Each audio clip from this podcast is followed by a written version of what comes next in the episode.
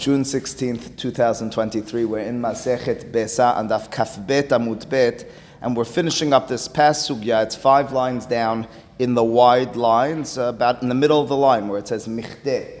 And uh, very briefly, because it's really a summary of the sugya that we learned yesterday, uh, the Gemara had cited at the beginning uh, Beraita, and in the Beraita there was a mahloket between the beginning of this sugya between Beit Shammai and Beit Hillel. They were talking about what seemed to be something called pat'ava. We understood that as being thick bread, but ultimately speaking, it was translated, it was explained, it wasn't a reference to the bread itself per se, it had to do with the quantity of bread. It was pat miruba. Uh, initially, when we understood as thick bread, we understood it as an issue with regards to Pesach.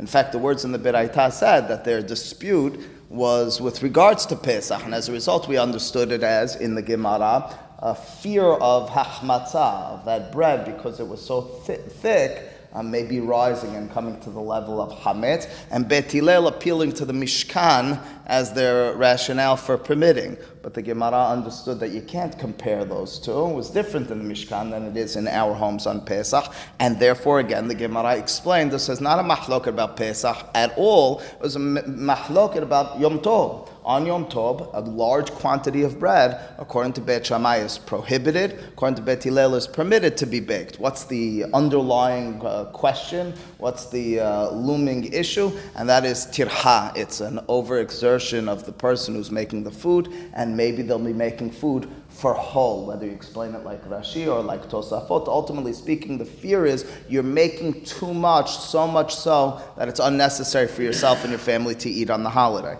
The Gemara has one last issue. It says if that's really the interpretation, if that's really what Beit Hillel and Beit Shammai were disputing, then why did it say in the Beraita Pesach? This is relevant to Shavuot and Sukkot as well. It's relevant even to Rosh Hashanah. It's relevant to Yom Tov. It has no question with regards to specifically Pesach, and yet the Beraita said Pesach says the Gemara Michte. Michte, best translation is let's translate. Let's excuse me. Let's let's deal with what's that? Maybe Pesach is actually even more.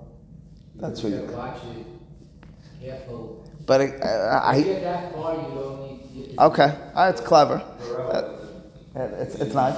Nathan suggests on Pesach you have more of an exertion, but ultimately speaking, the exertion was that you're making extra. Understood, but he's saying because you have, in addition to making so much, you're also, he's saying, have to be very cognizant and mindful of what's taking place. That's an overexertion. But again, the issue, ultimately speaking, is that you're making too much for your family, not so much that the process is taking you. Michte, let's analyze this. Let's look into this matter. Mishum de katarach tirha de la. The issue over here is specifically um, with regards to um, working too hard uh, overextending yourself, making food that's not necessary for the holiday. Ma'irya Pesach, why was it that the Beraita specifically took place in the context of, it sounds like Pesach, Afilu Yamim Tobim Nameh, it should be relevant to every other holiday which has an Isur Melacha, Mahlok Bet Shamayim Bet. Answers the Gemara, In Hache Nameh, In in Aramaic means yes, Hache means like this, and Nameh means as well. In other words, yes, that's true. What, what, do you mean? So then why did the Beraita say Pesach? V'tana b'yom tov de Pesach. And the Tana, the author of this Beraita, as he taught it to the students, he was on the sugya of Pesach. He was either on the holiday of Pesach or he was teaching them about the laws of Pesach. So it happened to have been that as he spoke, he spoke about Pesach but it was relevant to every other holiday as well. Tanyana Mehache says the Gemara in its concluding line. In fact, we have a Beraita which explicitly states so two things. Number one, that this mahloket is relevant to all holidays. And number two, it's not about thick bread, which is an issue with regards to rising. It's about the quantity of bread. It's about what we call pat miruba, not what seemed misleading, the words pat ava. Tanyana mehache bet omrim enofin pat miruba biyom tov. U'Bet Hillel uh, matirim. There it is. In this final line in the Gemara, this Beraita, it's made clear. Number one, we're talking about what's called pat meruba, which is the definition of pat ava. Rov harbe means a lot. Ava, of course, means thick. Ava was misleading. Harbe meruba was uh, more to the point. That's the issue. And secondly, it's not only on Pesach; it's beyom tov. Okay, that finishes our last sugya. The next.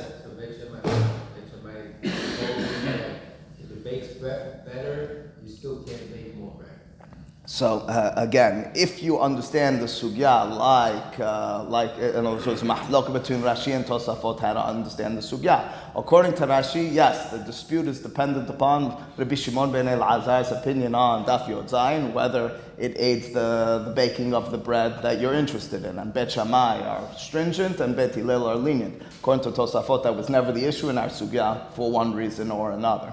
Says this next Mishnah, you should know, we've been talking about Rabban Gamliel's opinion. We mentioned in the last Mishnah that on three matters he was stringent like Bet Shammai. Should know, he wasn't always stringent, but he was, not always, but other times an iconoclast. He stood apart from the majority opinion. Uh, whereas the Hachamim, the majority opinion, would say something is Asur on Yom Tov, he was lenient in three other circumstances. So you thought he was all stringent from the last three, and now you'll understand he was sometimes lenient in the face of what was the normative or mainstream approach. Matnitin says the Mishnah, Af hu, he as well, meaning Rabban Gamliel, Amar Shilosha Dvarim Lehakel, three matters in which he was lenient. Number one, Mechabedin Bet Mitot. Number two, Manichin et Biyom Tov. Number three, ve'osin gedim mikulas belele pesachim. On all three of these cases, v'hachamim osrim, the hachamim, the majority opinion, uh, disagreed and forbade. What are these three cases? Number one, mechabedin. Lechabed in Gemara terminology as a verb means to sweep. Mitot is a reference to the room which had the couches or beds. Uh, not the bedroom per se, but the room that had the couches or beds in plural, that's the dining room. They used to lean, of course, we know this from Pesach, they used to lean as they would eat, and they would have couches or bed like structures in their dining room. Uh, what's the issue with sweeping the floor in your dining room on Yom Tov? Well, it goes like this sweeping the floor once upon a time in a home which had a dirt um, floor uh, was problematic. It was problematic because of an issue known as mashve gumot. Lahashvot means to make smooth or means to make straight. Shaveh means something that's equal. Gumot means furrows, means holes in the ground. In a home, as a person would sweep and take what were the edges, ridges in the ground and smooth them over, it was a melachav binyan. It was almost as if you were constructing something. That's Asur, everybody agrees. The Gemara in Masechet Shabbat describes all the details with regards to that. You're not allowed to sweep if you have a home with a dirt floor. You're not allowed to be sweeping it on Shabbat because you're mashve gumot. Oh, so then how come Rabban Gamliel over here on Yom Tov is permitting well, he's talking specific. That's true, but it's a pisik reshet. Uh, pisik reshet. It's certainly going to happen. In other words, Jesse argues. He says, "But it's davar sheino mitkaven. My intention is not to per se straighten the ground. My intention is to clean the room." but it's the Pesik Reshe, it's certainly going to take place. And we hold, Abaye Rava teach us that even according to Rabbi Shimon, who permits Davar Sheino Mitkaven, if it's Pesik Reshe, if it's certain, if there's no way to get around it, it so to speak injects you with the, with the knowledge. Mashve Gumot means you're, Lahashvot means to equalize or to straighten. Gumot mean those, those ridges in the ground. It's a melachav binyan, of building. And though it doesn't look like building to me and you, but there's holes in the ground, the fact that I'm smoothing them over is a milacha. Uh, so why is Apparently not. Apparently, I, this is a mitzvut issue which I'm going to leave to the sweepers. What? You don't have a dirt home, I don't think, unless that's what's in now. Uh, you're allowed to. Yes, you're allowed to. Um, so uh, not dirt. Uh, so if uh, we could talk about it, it's a different melacha, but you're not allowed to do it in your backyard. If it's dirty on the ground, then the house, house you're allowed. Um, well, that being the case, um, uh, why is Rabban Gamliel permitting? Well, first to note, he's only permitting on Yom Tov, it appears, and he's only permitting in Bet Hamitot, in the room that has the beds, meaning the dining room. Uh, why is he only permitting in the dining room? What's the dining room uh, difference to any other room? It appears to be that the dining room, since you would always keep it clean already, you would sweep it beforehand as you entered into the holiday and uh, throughout the week. The ground was a lot more straight. You weren't anticipating, and there wouldn't be uh, common uh, to find many holes in the ground over there. The rest of the house you swept less frequently. As a result, it was more prone to having those holes. And Bet Hamitot, Rabban Gamliel seems to be telling us uh, we have less of a fear in such a circumstance because you will be necessarily upkeeping it better than the rest of the home. There's no such issue. That's number one. Number two, manihim et.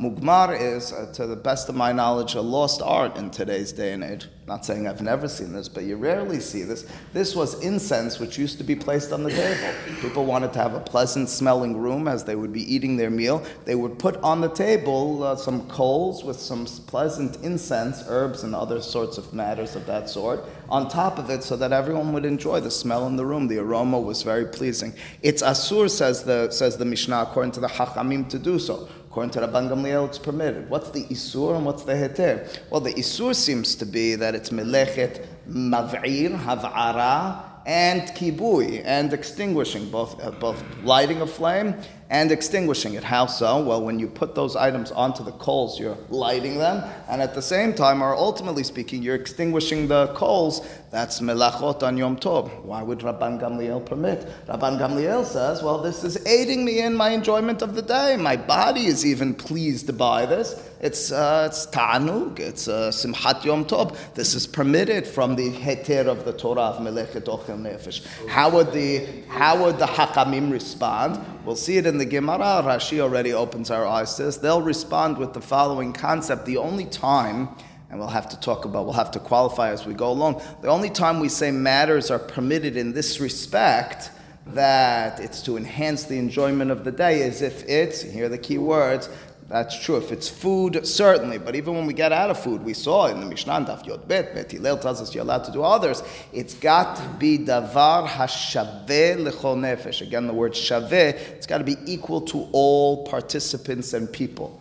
What do you mean? What's not equal? Says Rashi, only mifunakim, only people who are uh, pampered and uh, high class and only people who are reach ra, Rashi adds, or alternatively they smell, in those two circumstances, that's when you find a necessity or a normalcy with regards to mugmar. Uh, the regular guy or the lower class individual never thought about it and has no enjoyment and no, uh, no will to put out the mugmar on the table. That's the mahloket. It seems to be a mahlok between Rabban Gamliel and the Hachamim about a mesiut is mugmar going to be considered davar hashaveh lechol nefesh or not? Now, Alan mentioned food.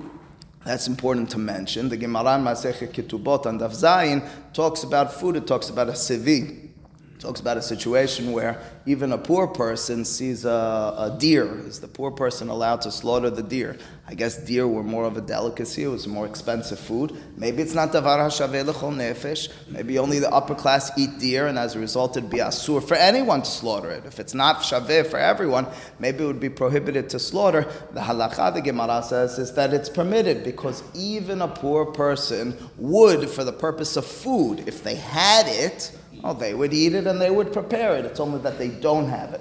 When it comes to mugmar outside of the realm of food, uh, that's where we say they have no interest in it. When it comes to food, we don't question such a thing. We don't say higher class foods and lower class foods. This is a very important point. I remember hearing Rabbi Hershel Schachter once saying this. He said that you could learn all of Masechet Betzah and you could walk out knowing the halachav davash nefesh and you could make all sorts of, uh, uh, of mistakes when it comes to Yom Tov with regards to humrot. You'll question every food. Would even a poor person eat this? Uh, but it's not the way it works works when it comes to food. When it comes to food is everything shaveh lechol nefesh. It's only outside of the food. That's the mahlok Rabban Gamliel and Chachamim. And the last mahloket here in the Mishnah is whether you're allowed to make a gedi mikulas. Rashi says the word mikulas has something to do with a soldier who's holding his his uh, his uh, arms uh, how does that have anything to do with a gidi? A gidi is an animal. Uh, so Rashi explains the animal is entirely placed on the skewer. Its, uh, its innards are on top of it, and its whole body is on the skewer. It's a shish kebab, but entirely with the body. What's that? With, with kosher animals. The spit, that's the right word. That's the right word. Yeah, uh, I've never seen such a thing. Yeah, that's right. We, we have to talk about this afterwards.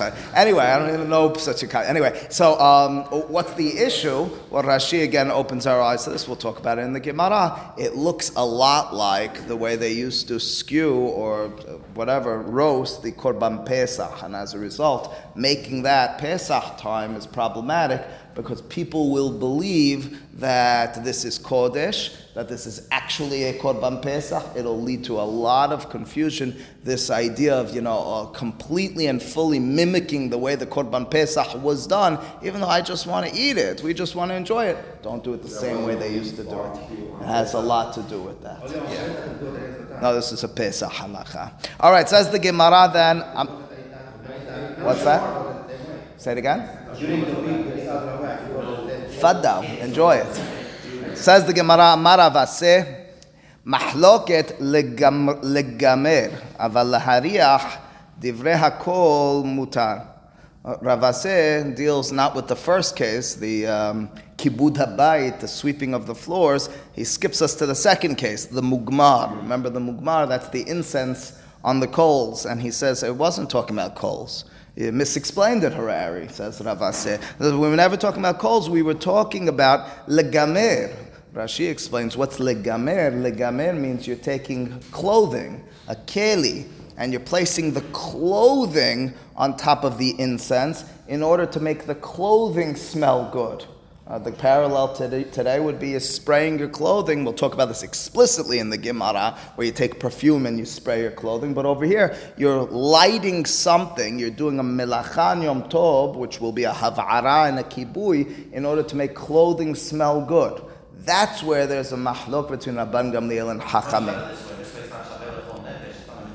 Very uh, well. Again, Rabban Gamliel is chalok on Hachamim. That's 100% correct. Give me one second on that.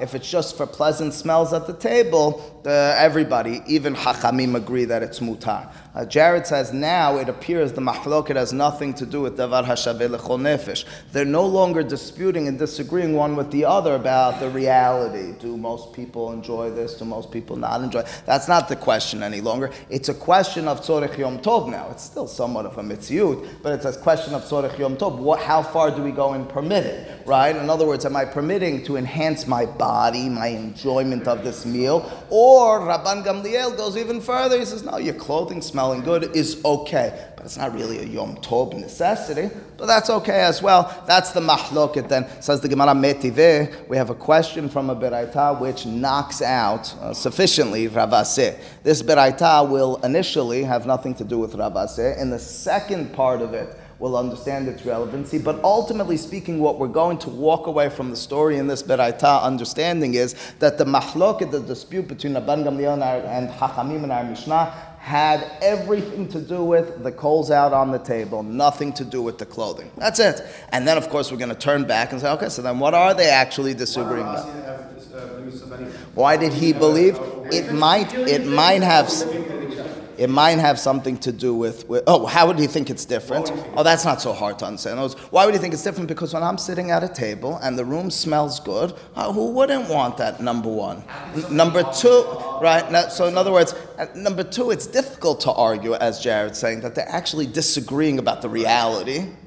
And number three, ultimately speaking, my body is enjoying this. So it's similar to, to food, right? Where food, we're not distinguishing. We're saying, Rashi actually gives this example. A tzivi, you found the, the deer in your backyard. No, I can't slaughter it. Why not? Because a poor person wouldn't slaughter. What are you talking about? It's here in front of you. You're telling me that a pleasant smelling room is a problem. If you're doing it for the clothing, which is really not a preparation for the day, that I can understand.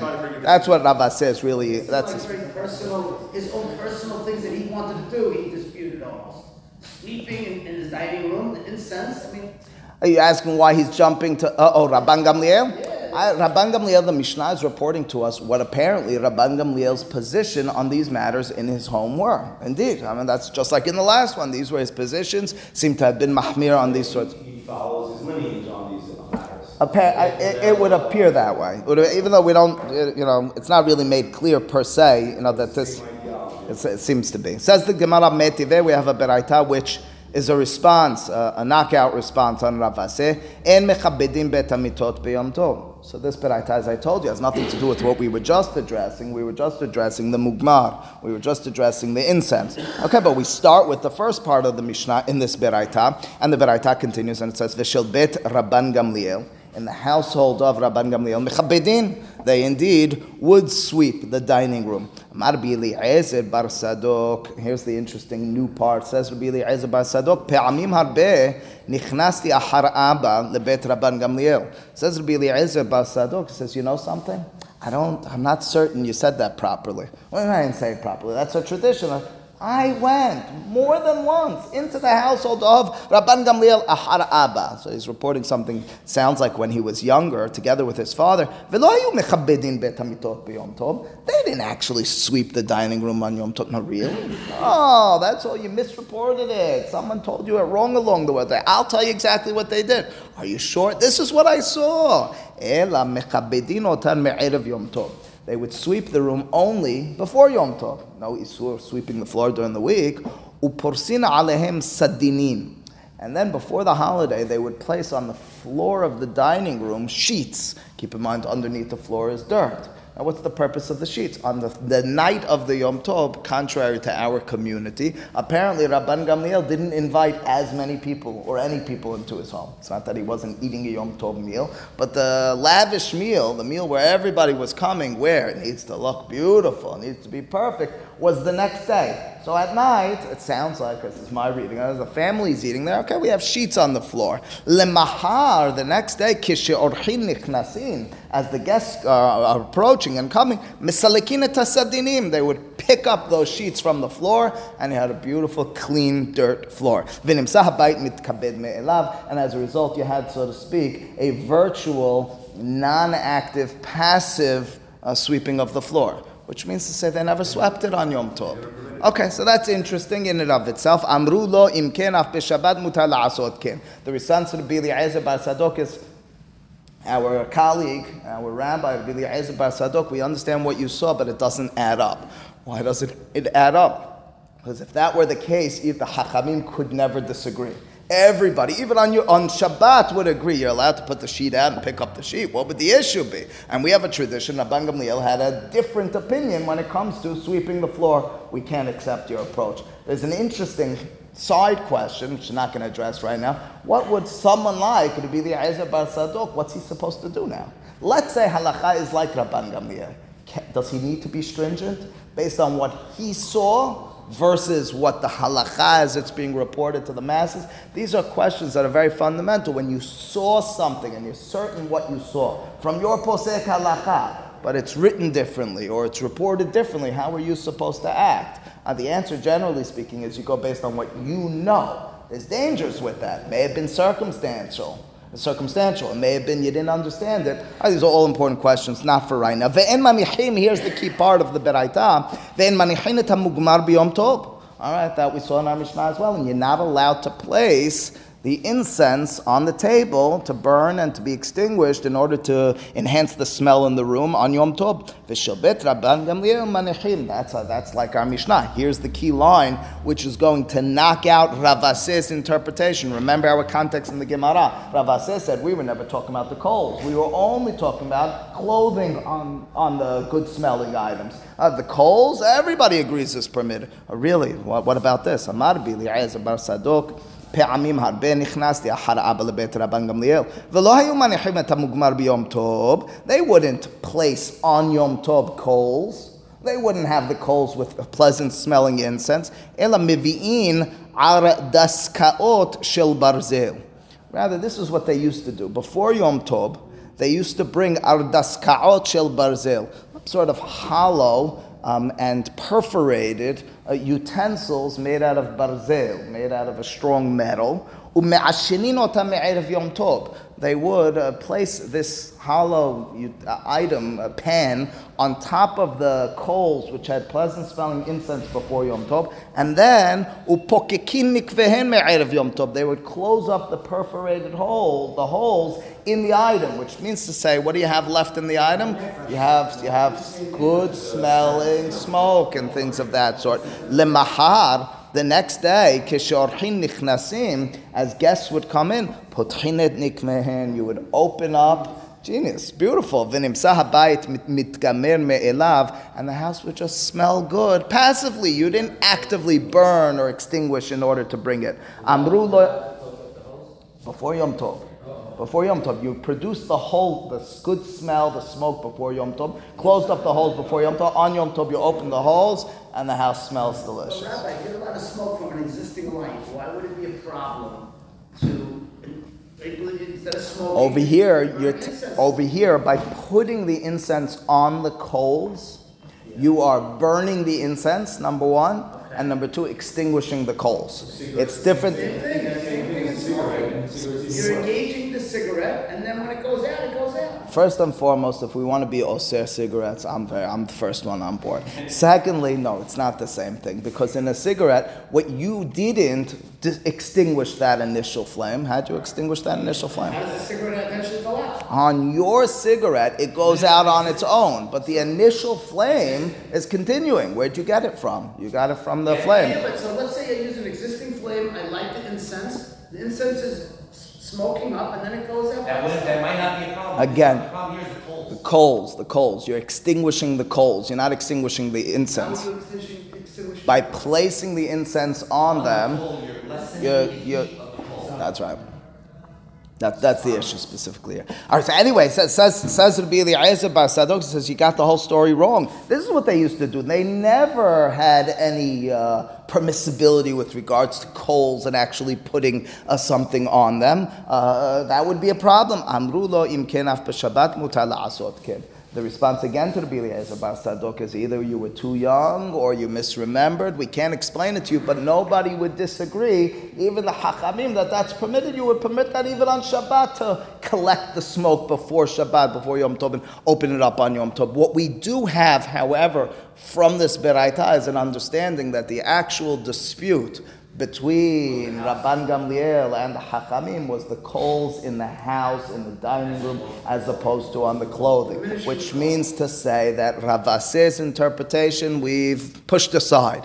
We're back to the initial assumption, as we explained it in the Mishnah. The mahlok between Rabban Gamliel and Hachamim is about these coals out on the table. You put the incense on top of them. You're extinguishing and you're burning. However, says Rabban Gamliel, permitted. Chachamim disagree. It's not davar hashaveh. This is not something that everyone will enjoy. The poor person, the lower class members, would never even imagine doing this. Itmar itmar. Rather, if there was ever a statement from Ravaseh, we had it misstated. It couldn't be that Rav Ravaseh said what we thought he said, that the mahloket in the Mishnah was really just about the clothes. No, no, no. He must have said this. Amar Rav Ravaseh mahloket lehariach. Aval legamer asur. He perhaps said quite the opposite. He said the mahloket between Rabban Gamliel and Chachamim in our Mishnah is about the smell on the table. That's where there's a mahloket. To put the smell into clothing, even Rabban Gamliel, ironically, would say asur. Why would he say asur in such a circumstance? Because in such a situation, you're doing nothing that's productive per se for the holiday. You're fixing clothing, not a necessity for the holiday. You might have better clothing on the holiday, but it's an, not necessary. It's an unnecessary action, and the assumption is we don't go that far in permitting milacha uh, for holiday. If it's going to enhance your body, barbecues for food. We're not on food here. Okay? I don't know. We'll talk about the realities of barbecues, how'd you light it, and all that sort of business we'll deal with. But what I'm telling you is over here, the issue is with regards to the coals on the table, which you're extinguishing and, and, and lighting in some way, if I right, lighting and, and, and, having an extinguishing, um, as opposed to um, as opposed to the clothing, which is altogether different. And that's what the Gemara does. It says the Gemara, now that we've established that, we have a few more questions. Uh, they had a question in the Midrash. What's the halacha? What's the halacha? With regards to being me'ashen, to producing the smoke that's going to enhance my uh, mood and the odor and aroma in the room? Is that permitted? Says the Gemara, it's mahlok between the Amoraim. Rav Yirmiyah bar Abba amar Rav asur, ushmuel amar mutar. We have two opinions with regard. This is our Mishnah. This is our Mishnah. This is our Mishnah. Is it mutar or not? I, I understand. I understand. So, uh, in such a circumstance, almost identical to our Mishnah, but just an additional detail. Rashi, five lines from the bottom. Mahu le'ashen, perot, be'ashan besamim, liklot ta'am habosim. Rashi says Ishun is not the simple case we were talking about earlier called Mugmar. It's a bit more intricate. It's instead of just bringing a pleasant odor to the room, it's enhancing the smell of, let's say, dried fruits. I have dried fruits which are odorless. I want them to smell good. I'm going to light a flame underneath with incense. Again, I imagine a lost art. I don't know any dried fruits that smell good.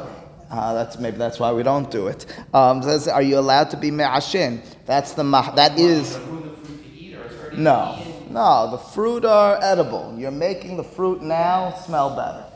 so they're still. Yeah, you're going to be eating them. That's the question. Uh, mutar, we understand mutar. You're enhancing it. Asur, why should it be asur? Rashi, again, five lines from the bottom. Exactly. The tafnuk yeterahu ve'en shaveh lechol nefesh. It's a tafnuk. A tafnuk means a, uh, it's, it's uh, for a person who's a mifunak. A mifunak means a person who's, what do you got? Bougie. It's a person who's upper class. Indeed, it's not shaveh lechol nefesh. By the way, where did the where did this concept of it needs to be shaveh lechol nefesh come from? Rashi in the Mishnah cited from the Gemara again in Ketubot and Daf Zayin because the pasuk says "Ach asher ye'achel lechol nefesh hu levado ye'aseh lachem." Pasuk in Torah says lechol nefesh. The understanding is it's for everyone, not just for you. So again, according to Rav this is asur. Why is it asur? Ubahay ashan ikav melacha k'dem faresh ravuna ta'ame derav neshu mechabeh gehalim k'shenoten avkata besamim alehem. As a result of it not being shaveh lechol nefesh, it's not equivalent. It's not something everyone enjoys. You fall back on the isur, the isur mechabeh, the isur of havara, which we'll talk about in just a moment in the Gemara. Ushmuel says Rashi, amar mutar de'ochon nefeshu. How do you argue that it's shaveh lechol nefesh? V'ra'ui af le'aniyim. Even poor people would love for their fruits to smell delicious. Ela she'eno matzui lahem. However, it's not common. They don't have the easy accessibility to the smoking, uh, making the fruit smell better.